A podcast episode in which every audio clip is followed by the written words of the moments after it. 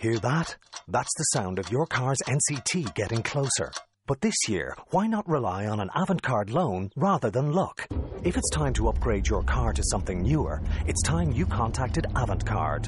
Avantcard offers loans from 5,000 to 75,000 euro, approval in principle in minutes, and personalised pricing made for you. Find out more at avantcard.ie. Lending criteria, terms and conditions apply. Avantcard DAC Tradings Avantcard is regulated by the Central Bank of Ireland.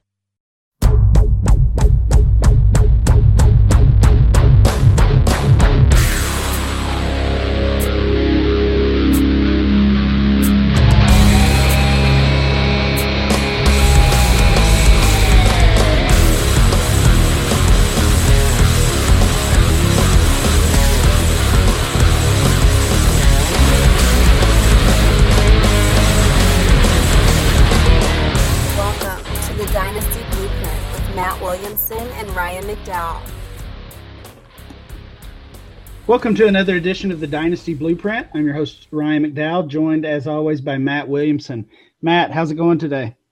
It's going great, man. It's going great. It's coming to an end of a busy week, kind of a little bit of time in between now and kickoff after we're done here to relax a little, but yeah, can't beat it. Like I said, I'm not running around with three year olds all day like you were.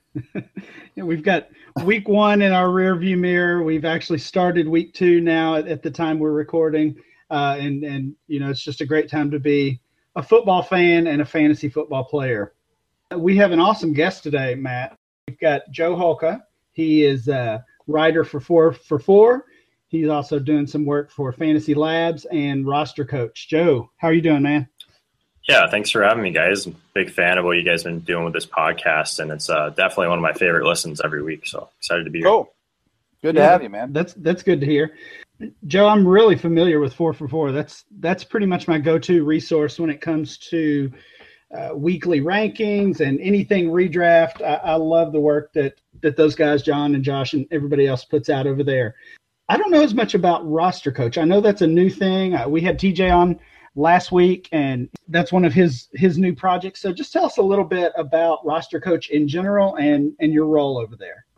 Yeah, roster coach is basically the brainchild of TJ Hernandez, and it's essentially a first the first video classroom style DFS education site where you're, you're basically looking over the shoulder of TJ, myself, or some of the other great guys we have, and learning about our process and how we do our research every week. And honestly, I'm, I'm just super excited about the possibilities there. I think it's something that DFS players of all skill levels can really benefit from, and we actually just opened up our one-on-one coaching so you can sit down with myself or chris raybon or tj hernandez and really pick our brains in the upcoming week or anything DF, dfs related for that matter so it's going to be a great project and really happy to be a part of it Yeah, that sounds like a very cool, uh, a very cool idea, and and you know, just always glad to see new things taking off in the industry. That's that's obviously a, a a new idea that TJ came up with. So yeah, it'll be neat to follow where where that goes from here, since you guys are just getting started.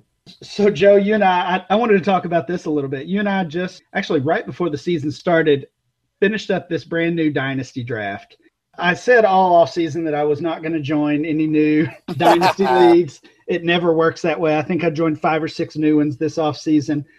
When when Mike Tagliere came calling and he had some great names, yours included, already involved in this league. I couldn't turn it down. So uh, we're both in the lights out dynasty draft or dynasty league that that Mike started. And I was looking over your team a little bit closer today, and it really looks like a team I would draft for the most part. You started with DeAndre Hopkins. You got my favorite player, Randall Cobb.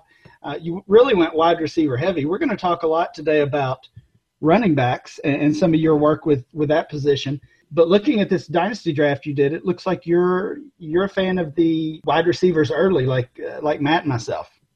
yeah absolutely uh, i was kind of in the same boat actually with trying not to add much volume to uh, my season long teams this year but then mike came to me with this league and it was kind of something i couldn't pass up but as far as my basic strategy for this league it was wasn't necessarily to set myself up to win this year more more long term which isn't completely uh, outside the norm, norm obviously but i went wide receiver heavy to start but overall in the middle rounds what i was trying to do was kind of corner the market on tight ends and focus on acquiring trade value first while everyone was kind of scooping up mid range wide receiver value. So in the 14 team league, I think there's a ton of value in just acquiring the best trade assets in those middle rounds. And the way things fell in this draft, I ended up getting quite a few tight ends that I really liked, and hopefully that helps me make a few deals. And as far as that running back, I just wanted to make sure that I got Charles Sims and Spencer Ware. I didn't really care who else I got outside of those two guys, at least for the first year. So late, I basically just loaded up on some reception perception favorites since at the wide receiver position, I tend to just defer to what Matt Harmon says anyway. So, Joe, is the order it's listed here? Is that the way you picked it? You know, Nuke, Cobb, White. I believe so. I mean, my only question, and, and here's here's for our, our listening audience. It went Nuke, Cobb, White, DGB, which that one raised a question for me. I mean, I haven't done a, a, startup draft in a long time. Is that what he's going at nowadays? I guess that's a question for you and Ryan. Is that the going rate for Green Beckham still? Yeah, Green Beckham, that was a pick that happened before the trade. So I wasn't Oh, necessarily okay, okay. extremely excited about where I got him after the fact. But at the time, I still liked his upside and still saw him. I mean, earlier in the offseason, he was a pretty hot commodity in Dynasty League. So I think that was a pretty good value at the time, at least to get him there. And then you went Kelce, Snead, whose stock has to be through the roof now, Eifert, Sims, Julius Thomas. So three of their next, what, five picks were tight ends, like you mentioned. And then Ware? And I guess this is a question for you, Ryan. Is Ware going through the roof as well? You know, he's a guy I really want to get into uh, later because I know Yeah. he is he is a favorite of Joe's. His dynasty value is he's so hard to figure because you, know he put up numbers last year when he got a chance with the Charles injury and and the Charcandrick West injury. He's doing it again this year through through the preseason and through one week. But I don't see people paying up, uh, you know, paying big big prices for him in trades. His September ADP was, I believe, 120. So that's still, uh, you know, that's still very reasonable, and you could easily call him undervalued at that number. And of course, that that was obviously pre uh, week one, and, and maybe even I believe it was even before we we heard the latest Charles news as far as he would not be ready for week one, et cetera. So he's certainly gaining value. I haven't seen anybody giving a first round rookie pick for him though. I haven't seen that. See, I, I mentioned this because I just made a move like two days ago, and I don't know if you guys caught it on Twitter. Probably not. I mean, but I know we're going a little off script. But what I gave up, I gave up Demaryius Thomas basically for Zach Ertz, Ware, and two future thirds. And of course, Twitter called me the biggest idiot in the world. Well, I'm definitely not going to be against any trade where you get Spencer Ware if you've been following along with anything I've done in the Yeah. off season. But I, I definitely reached on him a bit in our draft, especially at the time. But I just wanted to make sure I got him. So I don't I don't mind that trade for you, honestly. Demaryius Thomas is a guy that I've been trying to unload since last year without too much uh, of return, basically. But yeah, I don't I don't mind. I like the Ertz deal for you as well. He's another guy that I'm trying to scoop up anywhere I can. Nice. Yeah, that's. I mean, that's an easy trade to criticize, I guess. You know, uh, even Ertz started well last week. He's, I guess, he's got this injury now that, Doesn't look like he's going to play this week. yeah, it leaves him up in the air for the next few weeks at least, or next couple of weeks. Ware's off to the hot start.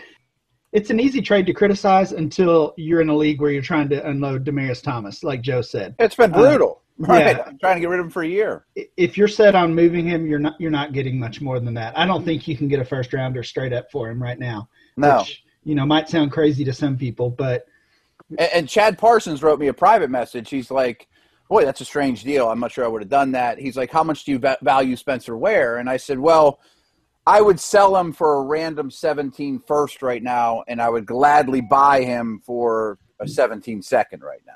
So in between there. I think that's a really good range for him, actually. Yeah. well, we'll just we'll throw out my team really quickly in the same league, Joe. Uh, it- and oh, on one side note, you started. It's a double header league, so you started two and zero uh, last week through one week. I started one and one. I really veered from my normal plan. I actually took Matt. You'll be shocked. I took You a running, a running back. back. I took know. a running back in the first round. I took Ezekiel Elliott in the first round. one. It was my last, as I mentioned earlier, it was our last dynasty draft of the off season. I had no Elliott shares, so I probably let that influence me a little more than it should have. But what took, number in round one was that? Uh, I think it was eight, maybe. Okay. I, mean, I guess I can get behind that. Uh, so I took Ezekiel Elliott, Donte Moncrief in the second. Then I went Tyler Lockett. I went early quarterback, which again is not something I normally do. But the, the 14 teams, as Joe mentioned, kind of influenced that a little bit. Uh, I took Russell Wilson in the fourth. And then I just hammered some veterans uh, Emmanuel Sanders, Marvin Jones, Greg Olsen. Pretty happy with, with those choices. And then CJ Prosise next. So um, kind, kind of a mixed bag uh, with some veterans and some youth. A lot of Seahawks. Yeah, that was that was not necessarily not planned, intentional. Yeah. yeah not, not, intentional, but just thought I would mix it up a little bit, and uh, we'll see. We'll see how that works out for me. But Joe, why, the reason we really got you here, you've got this fairly new project that you're doing. I'm really excited about it. I've been impressed with with your work. You mentioned Matt Harmon's reception perception. I know your work has been compared to that, and, and you've mentioned yourself that you kind of tailored it after that, uh, after his work a little bit. Tell us what we need to know about rushing expectation. Yeah, first off, that's a huge compliment to be mentioned with the reception perception process. Um, Matt Harmon's been pretty influential in everything I've done to kind of develop this. Obviously, it's not a, a finished product. We can might make sense to talk about just a few of the kind of key terms before I jump into what the methodology is all about. Uh, it's kind of based around my signature metric, which called is called expected success rate, and success rate basically is a football outsider stat that some people are probably familiar with, but it's it's a little bit more. I, I wouldn't want to say predictive, but I like it a little bit more than the yards per carry metric, just because that can be so skewed heavily by big plays. Success rate is basically um, based on down and distance and the percentage of those yards that they get. So 40% of the yards on first down, 60 on second, 100 on third or fourth down. And then it's altered a bit if the team is ahead or behind in the fourth quarter. So if it's a successful play, that is. So expected success rate is the signature metric of rushing expectation. And it highlights the fact basically that not every success rate is created equal because offensive lines have such a direct correlation with running back success. So we know there's a huge difference between offensive lines throughout the league. And this is my attempt to separate those two very important factors and, yeah, hopefully identify some breakout players along the way. But in the simplest way possible, expected success rate is an adjusted form of success rate that takes into account offensive lines. So the methodology itself, like you said, would most closely mirror what Matt Harmon does with wide receivers and reception perception, but for running backs. So I dig deep into efficiency through different running lanes and different areas of the field in the passing game, but I also chart things like before and after contact and the difference between player success rates versus base defensive sets and loaded boxes. But in essence, it's my attempt to find the perfect balance kind of between metrics and film evaluation, which I think is something that's really important when evaluating players. And I got through 20 players in my initial sample, and obviously things are going to evolve over time, but I think it was a decent start. Two questions for you. How do you, you said you, you account for offensive lines. I mean, obviously, Ezekiel Elliott has a better offensive line than Todd Gurley. Can you expand on that? You know, how do you actually account for it? And then in the off season, are you plan on taking this to the college level at all? Or are you going to do Nick Chubb and those kind of guys, or what's your plans?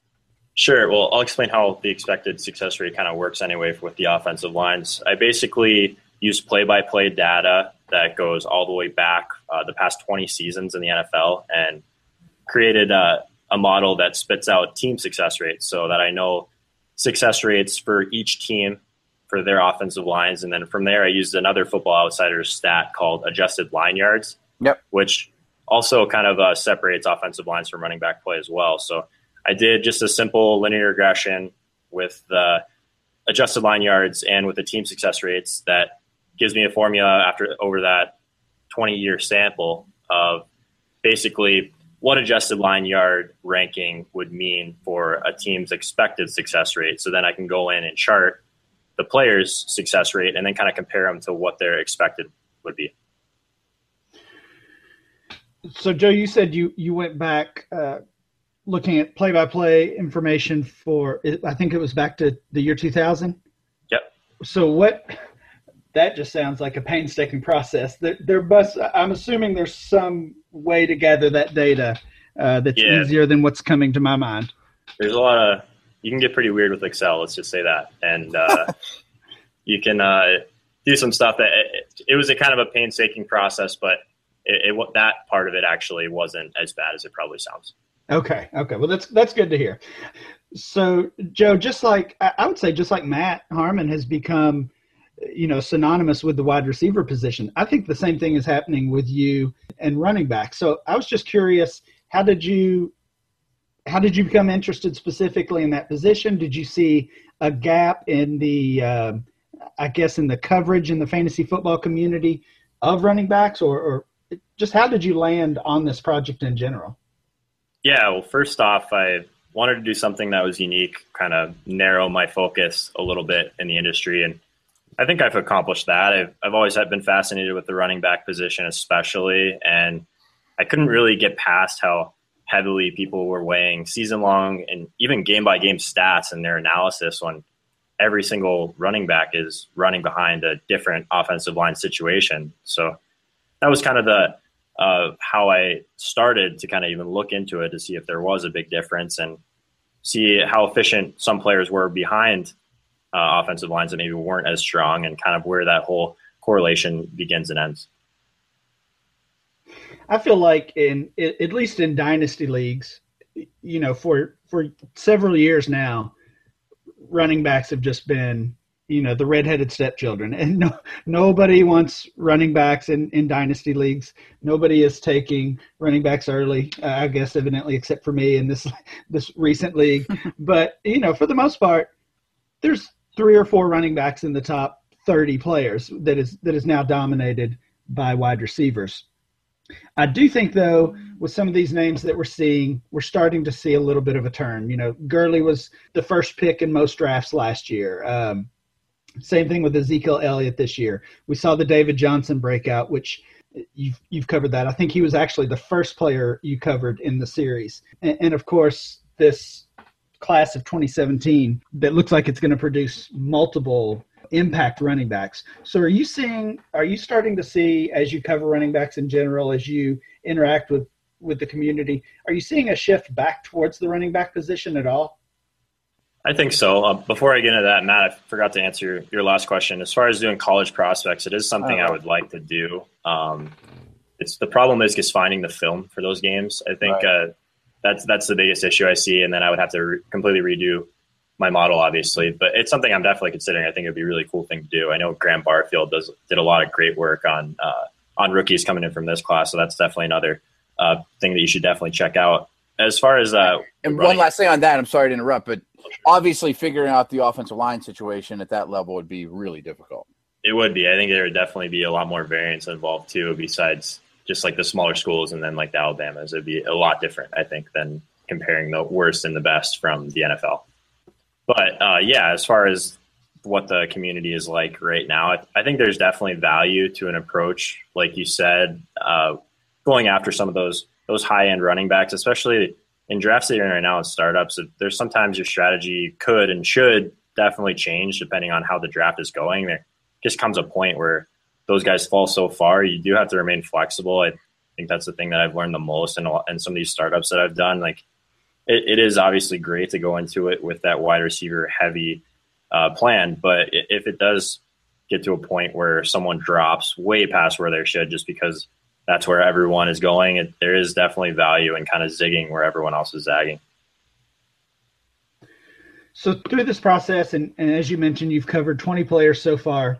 I just wondered what are some things in in general that you've learned, and you've already mentioned quite a bit the uh, importance of the offensive line and a running back situation uh, on his team. That was really one of my big takeaways as as I've read some of your work. So talk a little bit about that and, and just anything else that's that stood out for you.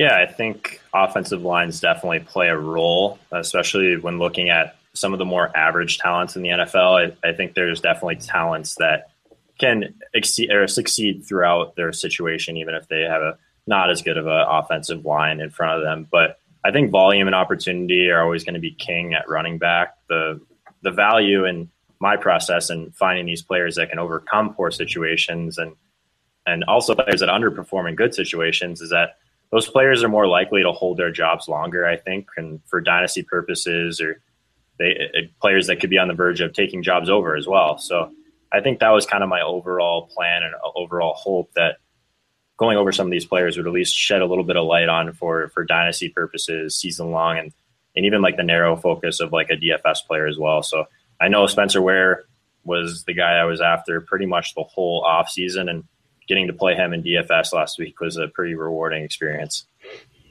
We've talked about Ware twice now. I mean, let's jump ahead. Just give us what give us your whole scouting report on Ware. Yeah, Spencer Ware. I mean, he was a guy that I direct messaged Matt Harmon on Twitter at two in the morning after I finished charting him. He, just completely demolished all these other players that I'd gone through at the time. And his overall expected success rate with the Chiefs was 46.5%, which was the fifth highest expectation in the league. And Ware actually performed above expectation by 12% in the run game. And this put him number two overall of my entire uh, 20 player sample. And his athletic ability is is very good, obviously, but his hard running style and his short area quickness is is rare. He d- displays quick feet, low pad level. His his second effort was was fantastic.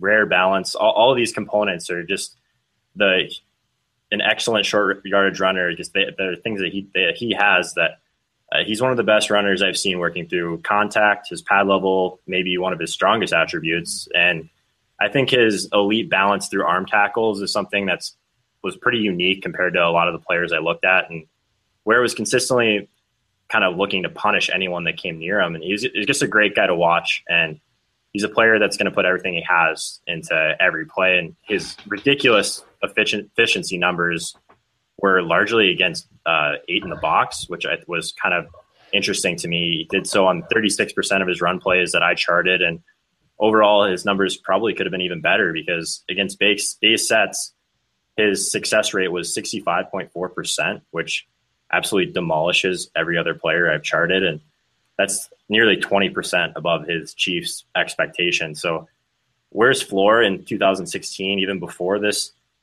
week one happened, I, I, I felt that his floor was the significant short yardage and goal line work, even with Jamaal Charles there. And I think he has standalone value, and even when Charles comes back, and he's a versatile runner that is more than proved he can be the feature back if called called upon. And I charted Charcandrick West as well, and he's not even in the same stratosphere as Spencer Ware, in my opinion. Yeah, I know a lot of people this week are saying, "Wow, West and Ware played the same amount of snaps, give or take, last week. They they value them the same. They have the same contracts." You're right. I mean, they're not even close. I mean, like I don't think really that's not any sort of argument whatsoever. And I think people forget too that he was drafted in 2013 by the Seahawks. I'm not sure everybody even knows his history. He was a six round pick. That's the same year they took Christine Michael in the second round. And that's when Marshawn Lynch was in the height of his powers, too. So that's a rough situation to walk into the league. I mean, it's not like he's just a Joe Blow retread guy. Yeah, that's something I talked about with Matt Waldman, also another guy that's been on Spencer Ware for a really long time. He was the one that actually uh, told me to chart him and Spencer, and uh, sorry, chart Kendrick West together and compare them, just because this is kind of what he's been saying about this backfield for quite a long time. Yeah, I, I remember Matt being a big fan of of Ware when he came out, and you know, a, a lot of dynasty guys just kind of laughed that off, and you know, he's a late round pick, and he's you know, like Matt said, he's behind Lynch, he's behind Michael, and nobody really gave him a chance. And you know, sometimes on these guys, it takes two or three years. We're seeing that even with a guy like Quincy Enunwa, you know, for the Jets, off to a hot start. Different position, obviously, but you know, not every young player is going to enter the league and make an impact. You know what makes an impact for you? I think you know, Ryan.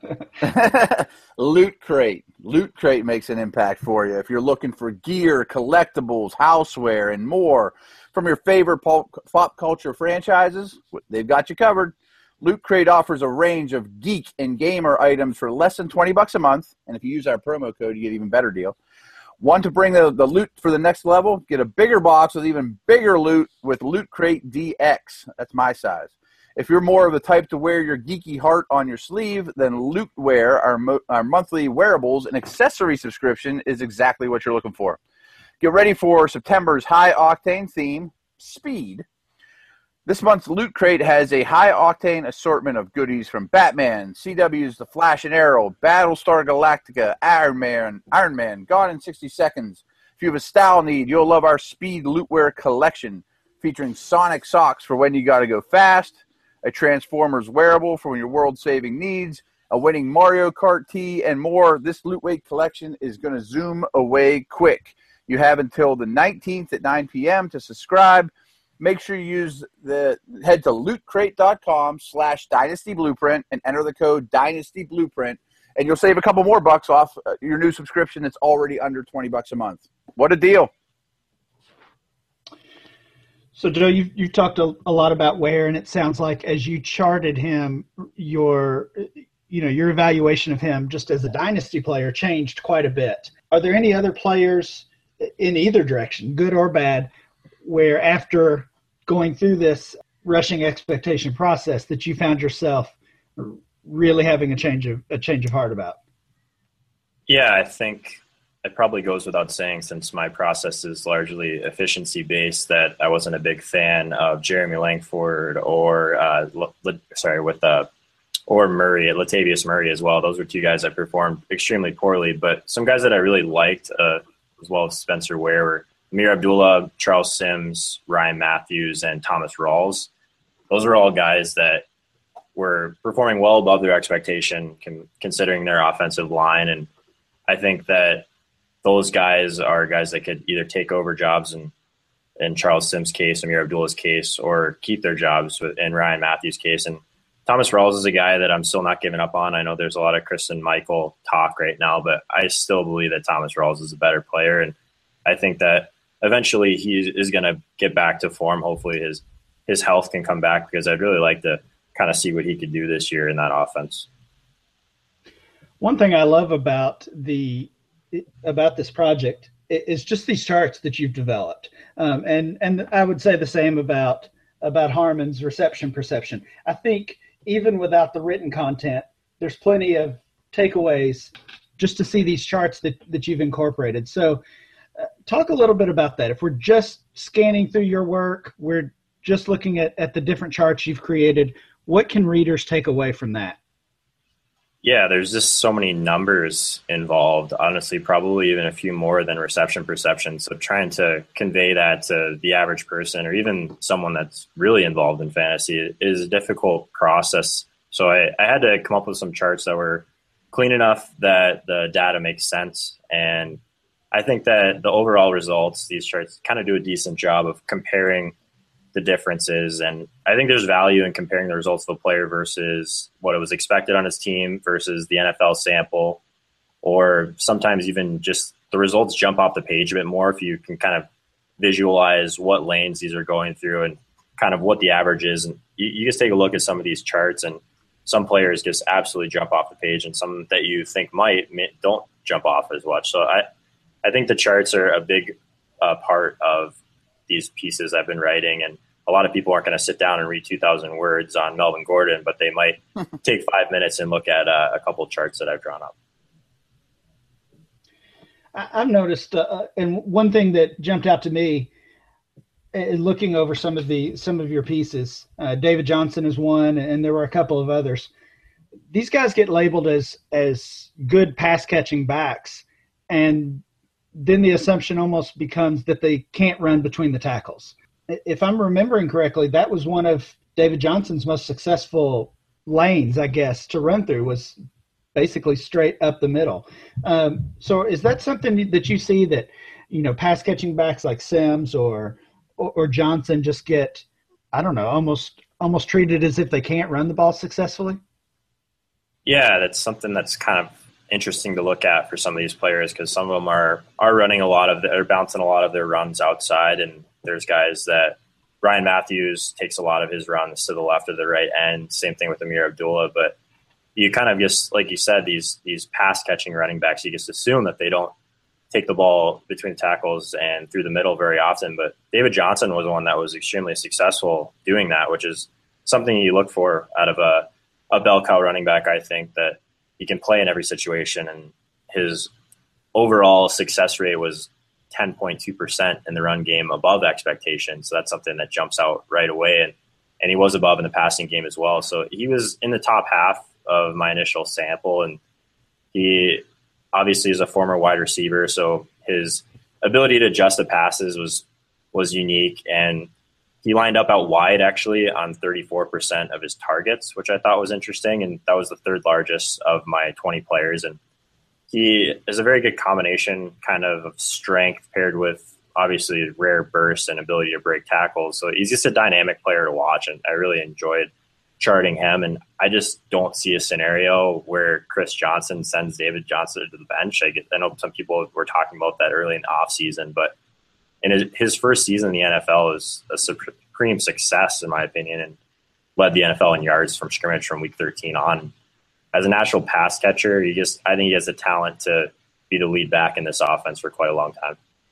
Joe, I want your opinion on TJ Yeldon. He's a guy that we talk about a lot on here since we started the show. I'm a big, big fan. Didn't do a lot in week one. I think he bounces back heavy. I think he's a much more fluid, stronger runner than people realize, better receiver. Curious what you think. Yeah, I, I liked Yeldon. He was a guy that was above average of my 20 players. And you mentioned he he's kind of a unique running style. He's kind of a short stride, but really savvy, like smart football player, and his his mental processing skills were just rare. And I, I liked what he did uh, last year. I think he was a little bit more efficient than people give him credit for, and he was a guy that I was actively looking to get this year, just because I, I do like Chris Ivory. I think he's going to have a role at the goal line, but I guess like the versatility that Yeldon has a, a little bit more, and mm-hmm. he he's someone that I think people might even be down on a bit after last week, like you said, but I'm not backing away. If anything, I'm trying to acquire that guy. One player I wanted to ask you about is is a guy who's gained a ton of value over this offseason. Uh, it's Lamar Miller. Of course, he makes the move from Miami to to Houston.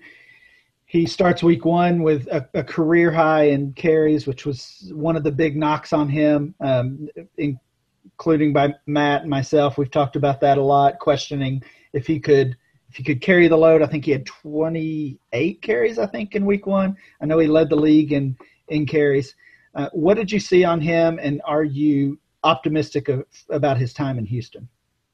Yeah, Lamar Miller was an interesting one because his opportunity is obviously fantastic in Houston. They are a fast paced team. He's going to finally get the volume we've wanted to see from him, but as far as his rushing expectations sample, he was running behind one of the worst offensive lines in the league last year, and he only performed slightly above expectation, just 2.7% in the run game, and and basically uh, right at his expectation in the passing game. But these numbers put him below average from an efficiency and success rate perspective, and kind of regards what he was expected to do. And securely in the bottom half of my initial 20 players, like behind guys like Carlos Hyde, Ameer Abdullah, TJ Yeldon, like we were just talking about. And I think he was uh, in the middle percentile as far as yards before contact. And that's a stat that I weigh extremely heavily in my overall analysis that a lot of people probably don't look into. I guess I, I like backs that are elusive behind the line of scrimmage. And I think that's a little bit more predictive of elite production than yards after contact, just because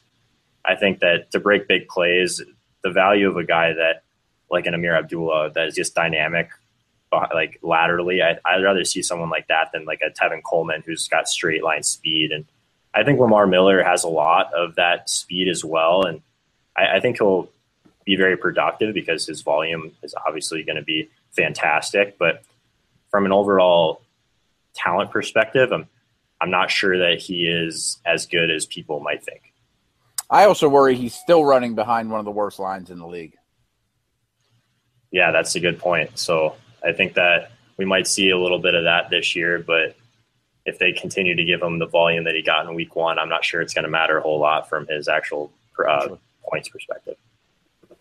You mentioned Tevin Coleman, Joe, and he's another guy I wanted to ask you about. You know, we heard some, I guess, some reports that there might be more of a running back by committee there in Atlanta this year, even after Freeman's big season last year. And that's pretty much what we saw in week one. Uh, Freeman had 15 touches, Coleman had 13.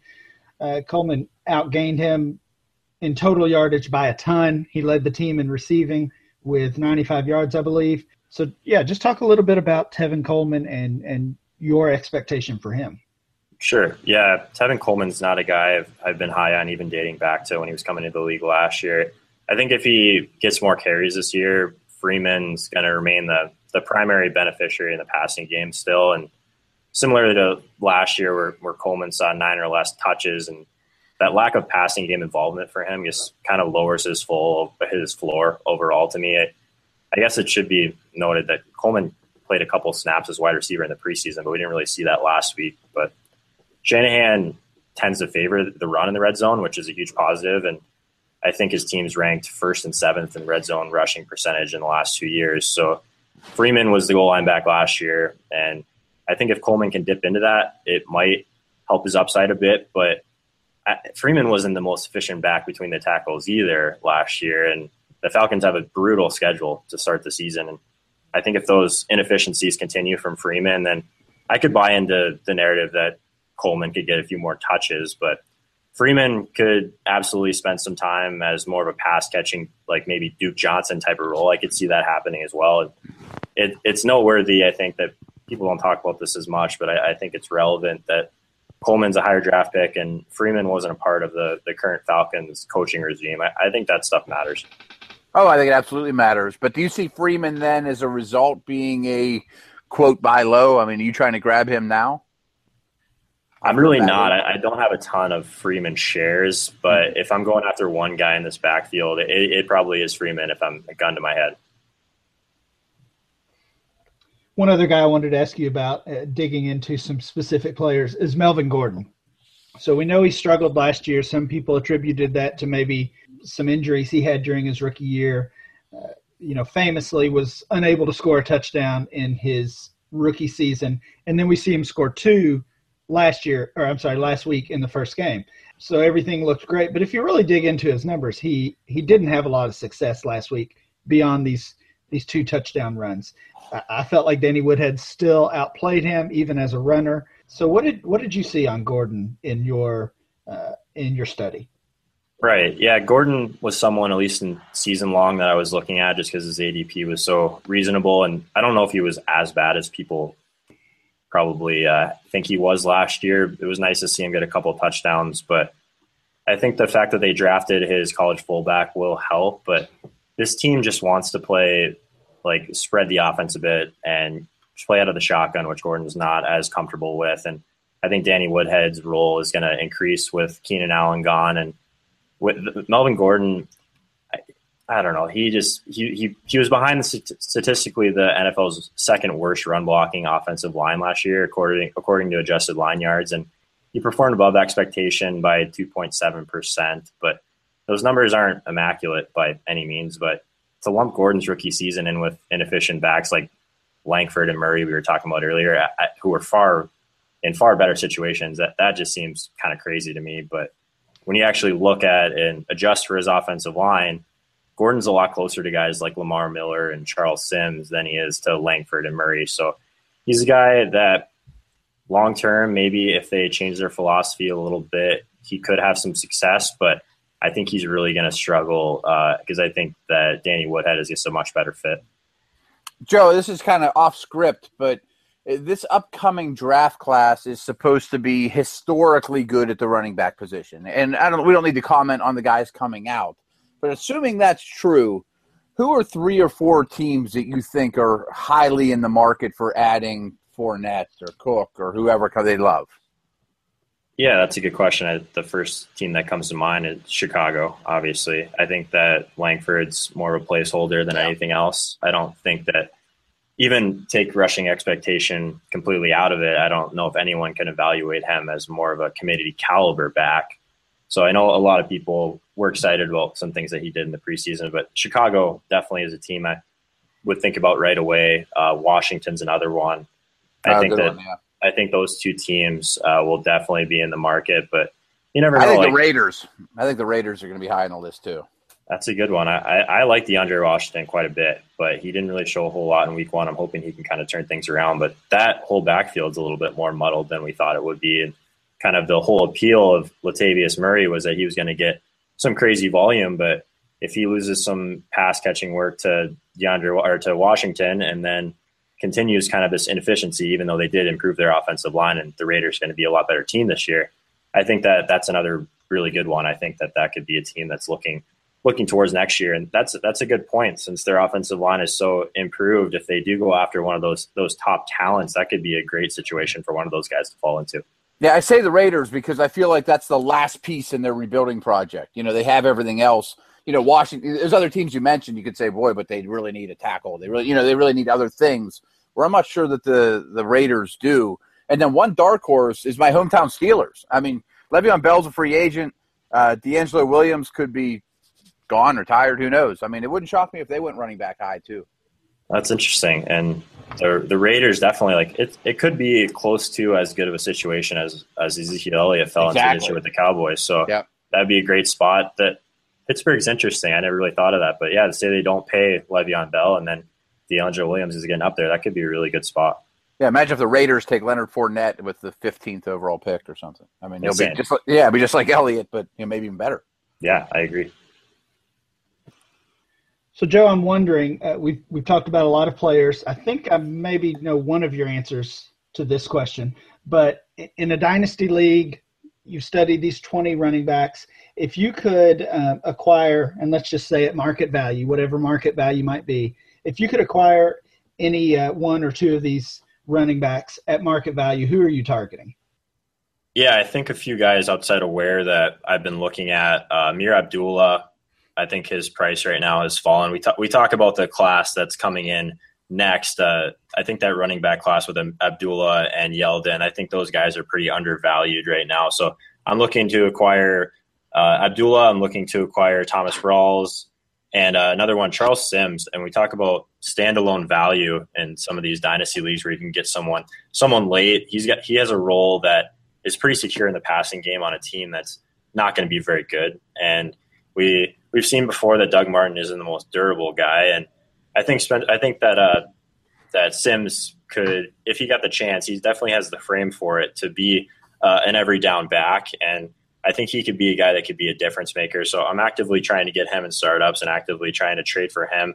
And then Ameer Abdullah, he was one of the guys in my rushing expectation sample that stood out in yards before contact, and that was one of those stats that I found that was just really significant as far as their overall ability to make big plays. And I think that if he can find a way to get into space, that there's going to be more than enough room for him and Theo Riddick in that offense to be productive. We've already seen that in week one. So I think Ameer Abdullah is probably my biggest target outside of Spencer Ware and Sims. And then I'm also actively trying to get Thomas Rawls. I think that Christine Michael, the Christine Michael hype is kind of helping us acquire him, but it's not going to it's not going to be like that for very long because I do expect Rawls to, to take that backfield back over sooner rather than later. What are you paying on Abdullah? I mean, what's the, the most you would do in future picks, say? Yeah, I, have been able to get Abdullah for kind of a complimentary piece and a 2017 second in one of my leagues, and I thought that was pretty good value. At yeah, people are really valuing the 2017 first right now. So if I could give up a 2017 first, get Abdullah and maybe a third, that's something I'm probably looking into as well. But that's kind of the range. I don't know if I'm giving up a, a, a great pick for him just because of his situation, even though I do think that both him and Riddick can be productive. I, I don't know if you really have to give up a, a 17 first for him right now. And less for Sims, I would imagine, right? Yep yeah, yeah. a little bit less, not a whole a lot. Like right. there are people, there's a lot of really sharp people. I know, I know you guys really like him, and there, there's a lot of people in the dynasty community that do value him just for kind of those reasons that I stated. But he's another guy you can acquire for for a little bit cheaper than Abdullah, just because people kind of have less invested in him.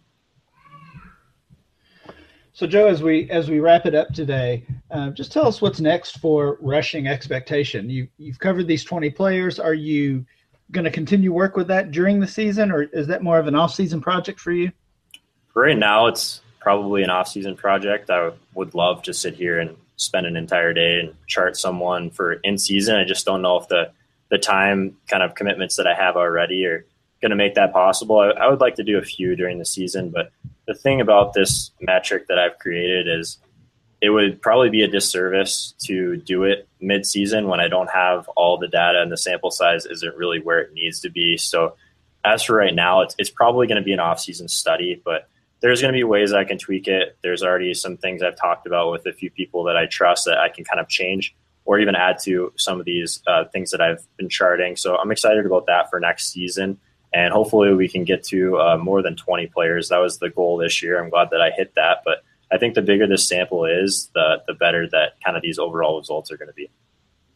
Yeah, seeing, uh, I think it would be interesting, I guess, next off season, obviously to do more players but also to come back to some of these these same players and you know compare both I guess their 24 or their 2015 season to their 2016, but also just how the metric is growing and changing and, and becoming more uh, more reliable. Yeah, one thing in particular, I don't mean to cut you off, but um, I really want to look at players that were injured, players that were kind of a little bit banged up in games, because I think that really skewed my results for CJ Anderson. He, he was a guy that I was high on because he still performed relatively well in my project, but I think that the fact that he was banged up for a lot of last year definitely hurt his efficiency. So I could look into that. I could look into the only player that I added uh, a playoff game for because his sample size was so small was Spencer Ware. So I might look into expanding to playoff games as well.